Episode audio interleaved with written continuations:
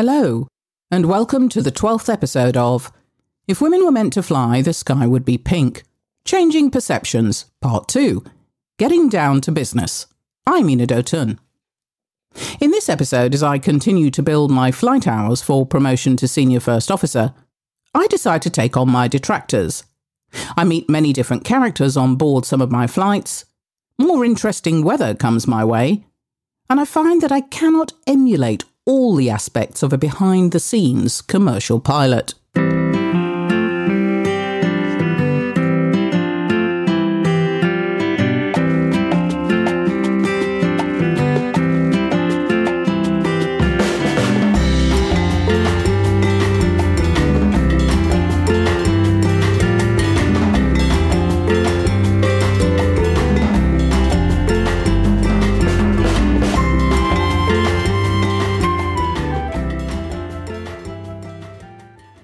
My life was busy, busier than I could ever have imagined.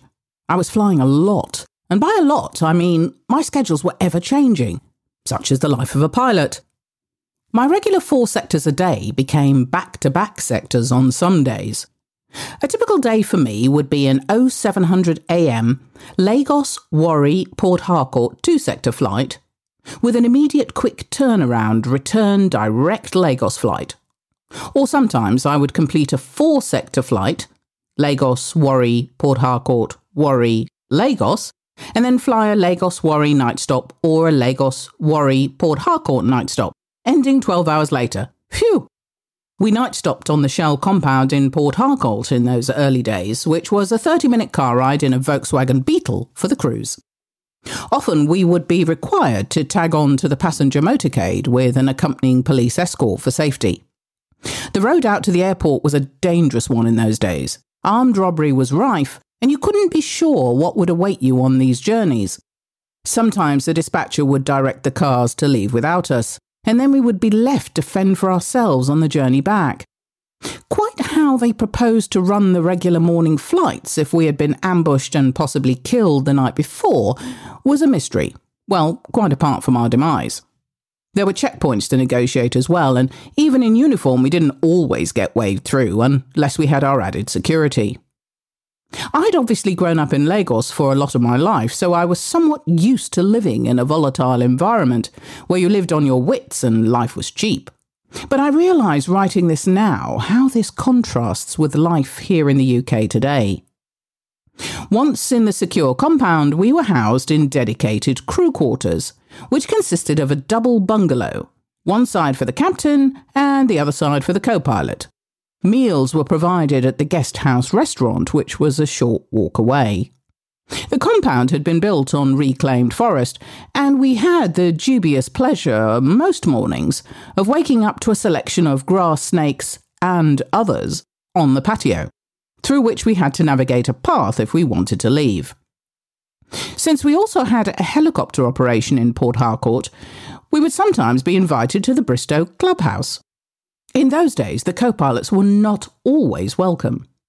I was once drunkenly told at the bar that I was okay as I was half British. That was meant to be a compliment. I was insulted and responded with, Hmm, if it wasn't for us, you wouldn't be here. There were a few loaded comments in those days, Sometimes I thought it was because the expatriate pilots and engineers were unused to having female colleagues present when they let their hair down. And although I am not proud of it, I was very soon not shy of firing back as good as I got. Because I was young, I was still learning what was acceptable and what was not, what was said in jest and what had sinister undertones. Much of it was said in alcohol laced conversations, but I'm pretty certain that in many cases this alcohol was not the driver. That person's true character was showing itself. About two years after I joined the company, I was flying a late afternoon sector to Warri with an onward night stop in Port Harcourt when we had an engine surge. Fixed wing engineers were in Lagos and it was decided to fly them down to us the following morning. Well, that meant we were stuck in Warri with no arranged accommodation, as this was not a usual night stop location at the time. I had made really good friends with one of our helicopter engineers based in Warri, whose wife I had also got to know really well. They were such a lovely, welcoming couple, and I looked forward to spending lots of time with them when I could.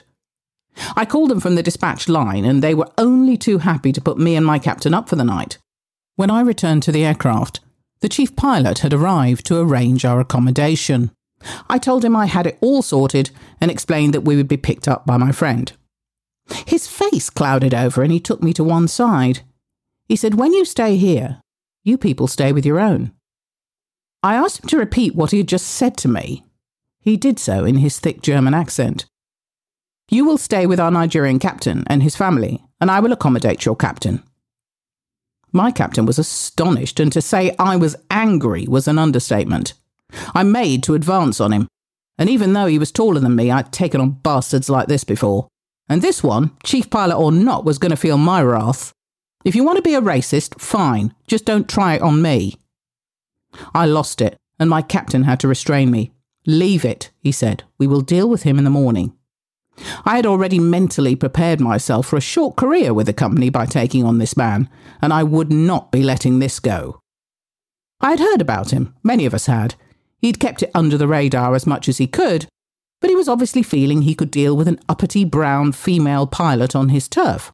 He would soon learn that I was not any ordinary uppity brown female pilot. I was to be his worst nightmare. I did stay with my Nigerian colleague that night, who was also a very good friend, and we discussed the chief pilot's behaviour long into the night. He advised me to keep quiet and that his time would come. I respectfully disagreed, any overt racism had to be dealt with swiftly. It had no place in our company or our country. When morning came, we were dispatched to the airport to meet our engineers, and we flew the aircraft empty of passengers back to Lagos. On arrival, I went straight to my chief pilot's office, where I, along with my captain, filed a complaint. I am happy to say that it was treated with the utmost importance, and within weeks, he was removed from his post.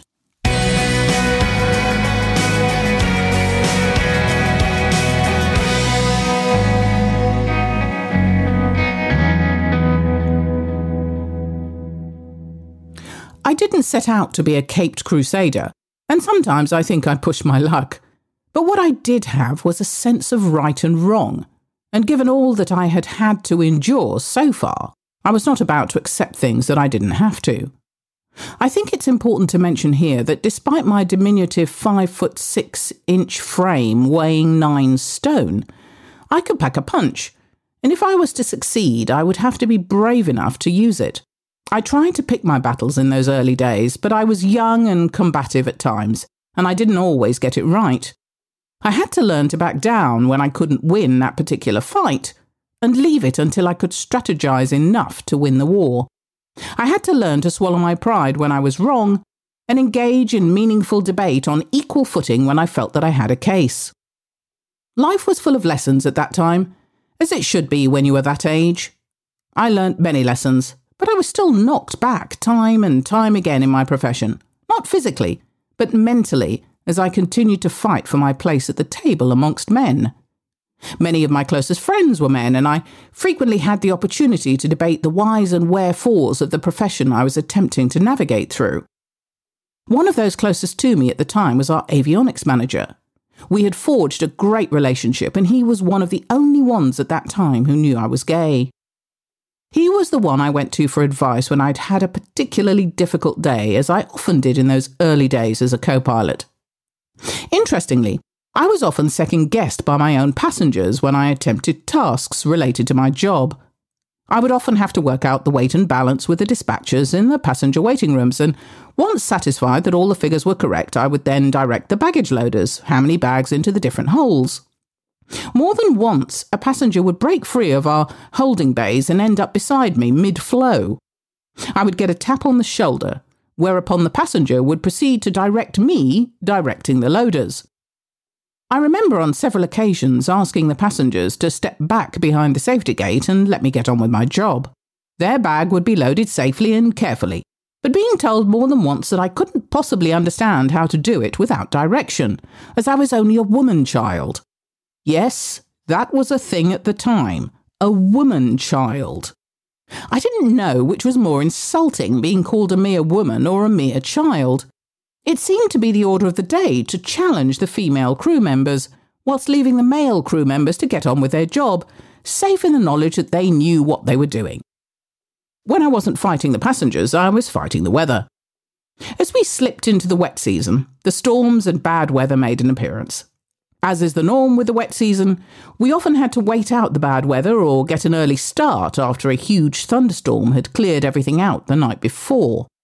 We were adept at dodging the build ups, as we called them on our regular routes. It was normal for us to inch further and further out to sea on our Lagos Port Harcourt sectors as we altered course around the weather.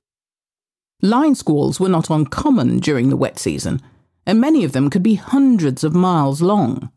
All our aircraft were equipped with weather radar, and although we were grateful for it, it didn't help all the time and was not particularly helpful in avoiding the severe turbulence that accompanied the storms and squall lines. Radar echoes showed areas of high precipitation, but this was not always where the severe turbulence was to be found. On several occasions, I found myself hanging on for dear life as we inadvertently caught a large cell while attempting to deviate around it. Trying to hang on to the aircraft whilst we were tossed around and battered by heavy rain, to the accompaniment of screaming passengers, flying maps, and various debris, along with leaky windows, was a scenario that was repeated many times during my career. It could be an unpleasant experience. Penetrating dark rain laden clouds, with the accompanying lightning flashes punctuating the flight deck, wet feet and shirts, along with a constant rocking motion engines absorbing heavy water ingestion, and the resultant groans as the aircraft struggled to stay upright, had me looking out to our enormous wings, pleading with them to stay attached to the aircraft. As I became more experienced, I wouldn't worry so much, as I reasoned that if they came off, I would know about it without looking anyway. On more than one occasion, we experienced an engine surge due to the heavy water ingestion the engines had absorbed. This is where the engine ingests too much water and cannot cope with the quantity and so interrupts the power stages. Often we rode out the storm with one fully functioning engine whilst we prepared to restart the other when the rain decreased. You were often too busy to be afraid of the weather, but every now and then Mother Nature reminded you of the need for respect. In very severe circumstances and with an aircraft whose ceiling, that's the maximum height, was 10,000 feet, we would drop low under the storm cells where we would sometimes, not always, get better visibility and a smoother ride. This often depended on if we had flatter terrain underneath us and could safely do so. In addition to our regular flying, we had to undergo base checks and renewals every six months. This was to make sure that we were still competent and able to carry out our duties as expected. On some regular flights, like the weekend trips to Jos in northern Nigeria, we would sometimes have an empty sector on the way back. If I was flying with a training captain, they would often use the opportunity to build your confidence as you increased your seniority in the right hand seat. One of those training captains, Captain St. Pierre, would often retire to the back of the aircraft after I had sorted out the refueling and tell me to get on with it. On one of our stops together, as we opened the doors and did the paperwork in our seats, the refueler arrived. He looked at me and commented to the captain that I was a very small boy to be flying such a very big aeroplane. My captain immediately retorted that I was in fact a very small girl, but that I had been flying for many years and had lots of solo time. But he wouldn't believe him. Things were changing as I continued to build my hours. More and more airlines were being formed as aviation grew rapidly. This brought new pilots, new aircraft, and new problems.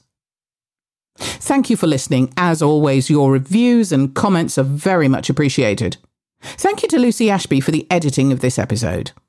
If you would like to ask a question or make a comment, please do so on all of our social media sites Instagram, Facebook, or send us an email. The sky is pinkpilot at gmail.com. That's the sky is pinkpilot at gmail.com. You can also leave comments or contact us or have a look at our website, which is skyispink.co.uk. All one word, skyispink.co.uk. In the next episode, my flight time increases substantially on my way to becoming a senior first officer.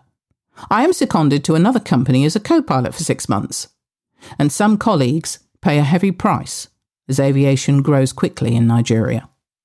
Thank you and goodbye.